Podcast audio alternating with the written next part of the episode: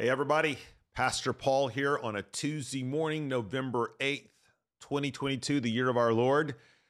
Thanks for joining us for Romans Rewind. This is where we take 10 or 15 minutes every weekday morning to run parallel to our preaching series through the book of Romans. And these last few weeks, we've been in Romans 14 and 15, broadly looking at this topic of what do we do when Christians disagree we're not talking here about disagreement on matters of the gospel or mere Christianity, as, as C.S. Lewis would call it, or core doctrinal truths or our confessional statement of faith.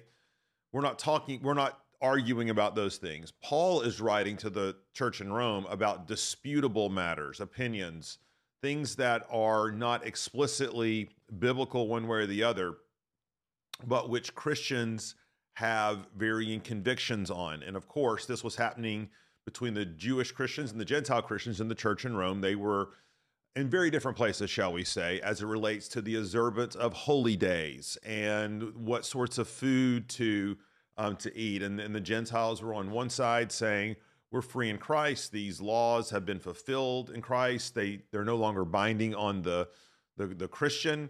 These Jewish Christians were saying, no, no, these are part of our heritage. It's part of what it means for us to walk faithfully with God in sincere devotion to Him. These things are very important. And Paul um, writes to them and he gives um, admonitions to the strong and to the weak. Now, remember, strong and weak are not descriptions of character or whose faith is better. Um, or whose convictions are more sincere. That's not what Paul means by strong and weak. Paul means by strong and weak those who are um, it's a spectrum of biblical maturity. It's a spe- it's a spectrum of theological uh, robustness that those who are stronger in their faith um, because their understanding of various disputable matters is grounded more in scripture in truth versus um, their experience or background or their family of origin or what have you um, they they see things to in a little more clearly to their biblical essence. Those who are weaker in their faith, it's not that they don't have truth, it's just that their application of it relates to their personal context and personal situation um, is is also tainted by background and family and their experiences and and those sorts of things. And again, Paul never um, rebukes the weak or the strong for their convictions. He just gives them instructions about how to relate to one another. Now, where we left off last time was saying that even with saying all that, though, Paul does identify himself with the strong. And by identifying himself with the strong, he's certainly giving us a model for how he wants us to mature and grow in our faith. Paul does say a number of times in his letters I as I imitate Christ, you imitate me.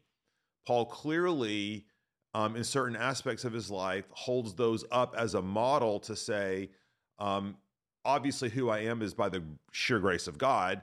But for those for those parts of me in my life that emulate Christ, then imitate those things. And I believe it is Paul's desire to see the weak become stronger okay, to see the strong become even stronger.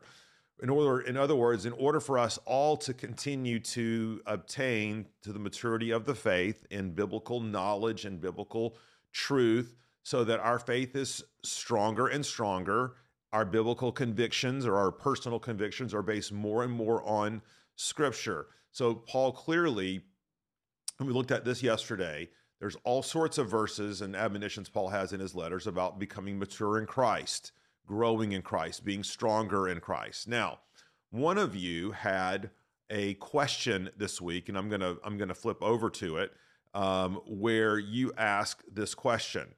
Um, you said that you understand how the issue of voting, for example, um, could be an issue of uh, a, a disputable matter. Um, but what about a very specific um, political issue? For example, abortion is could that be considered a disputable matter? And this is a great question, I think, related to what we're talking about weak and strong. Because I do believe that while issues of party affiliation and voting can be adiaphora, can be disputable matters, the, the underlying biblical issues that form the heart of our disagreements uh, with worldviews aren't adiaphora. Okay, if that makes sense. Um, so, so for example, um, it's been a big part of the movement among progressive forms of Christianity to say that same-sex marriage or transgenderism, uh, those are issues of adiaphora. So we, uh, we you think one thing, um, I think another. Um, that's an issue we should just let everybody have their own perspective and their own opinion. Okay.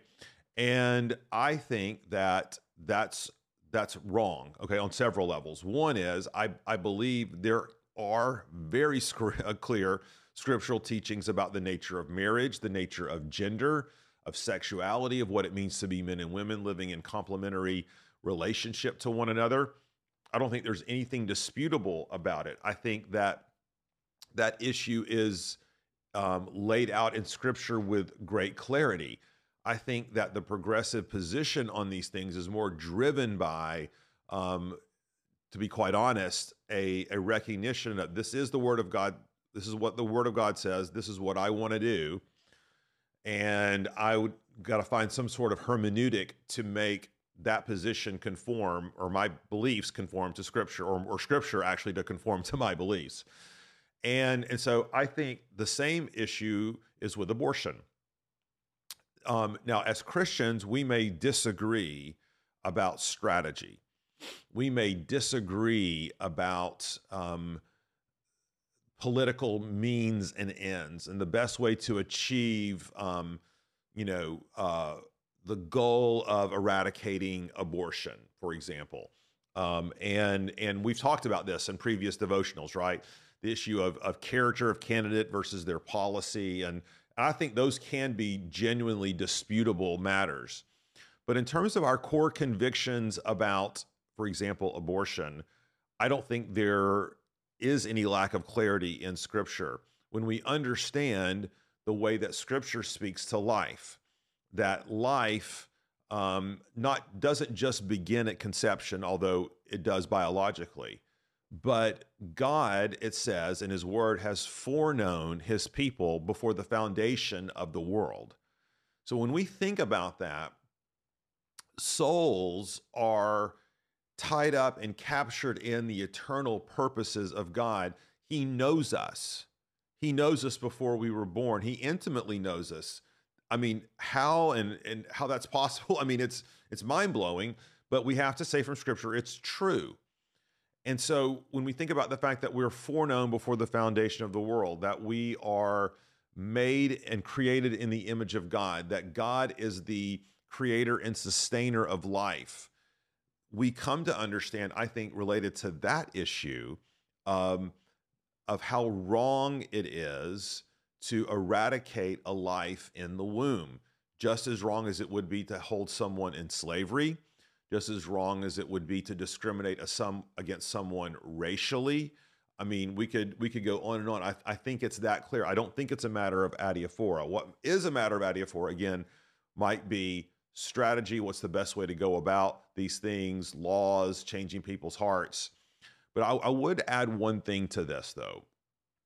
I think that as we grow in Scripture, okay, that, that's my short answer to that question. Okay, um, but I believe that the, the, there's a broader issue here that as we grow in our knowledge of God's word, God's word ceases less to be a proof text, okay, um, sort of way of identifying right and wrong. In other words, it says, don't kill, don't kill, okay? Um, it says, man and woman for a marital relationship, it has to be a man and woman for a marriage relationship. I think certainly that that's part of having a biblical worldview. But being a biblical, having from the perspective of the Word of God, I think it's what Paul means when he talks about taking every thought captive and making it obedient to Christ. That when we look at the world, uh, we're not looking at the world through the lens of just of just specific Bible verses, but there is a gaze by which we understand that all of life holistically falls under the lordship of Jesus. And when we begin to think about things like that, that the earth is the Lord's and everything in it, that Jesus is king and he is sovereign and he is establishing his kingdom.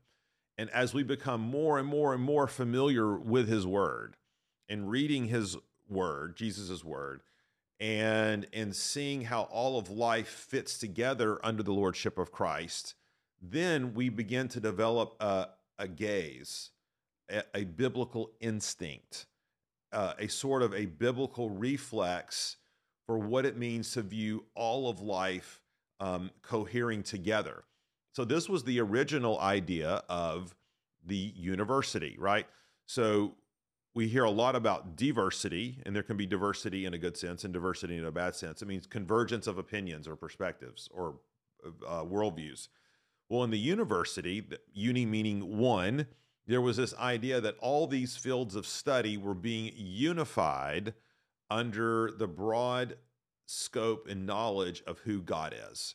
So, whether it's science, biology, mathematics, English, everything related to the authority of God. And the question was, how do we understand this particular subject matter in light of God's universally revealed truth in the world and in His Word? And so, going back to this question about abortion, for example, this this goes way beyond like, well, Pastor Paul, show me the specific verse that condemns abortion. Um, and or, or or show me where it says thou shall not or thou shall. And if we approach the Bible in that way, woodenly, okay, then we're going to find all sorts of loopholes to do what the heart wants to do. However, when we begin to look at the whole scope of evaluating and looking at issues, then we come to understand it's really not very difficult at all, right? God has valued life. God has sustained and created life. God has foreknown us before the foundations of the world. We are made in the image of God. Children are a gift. When you begin to, to bring all of those biblical ideas together, then it becomes very clear, I believe, what the biblical perspective is on these issues. So, yes, no, I do not think choice is a disputable matter. There can be disputes about the best way to uh, accomplish political goals, but that's for another devotional. Maybe we'll talk about that one tomorrow or something else. Anyway, hope you join us. Hope that was helpful. Lord, we do want to be obedient. We do want to take every thought captive. We want to do see all of life from your vantage point of the of your word. So help us to grow. Help us to grow in maturity and theological um, um, acuity in your word and in our personal convictions. In Jesus' name we pray. Amen. Thanks, everybody. Have a great day.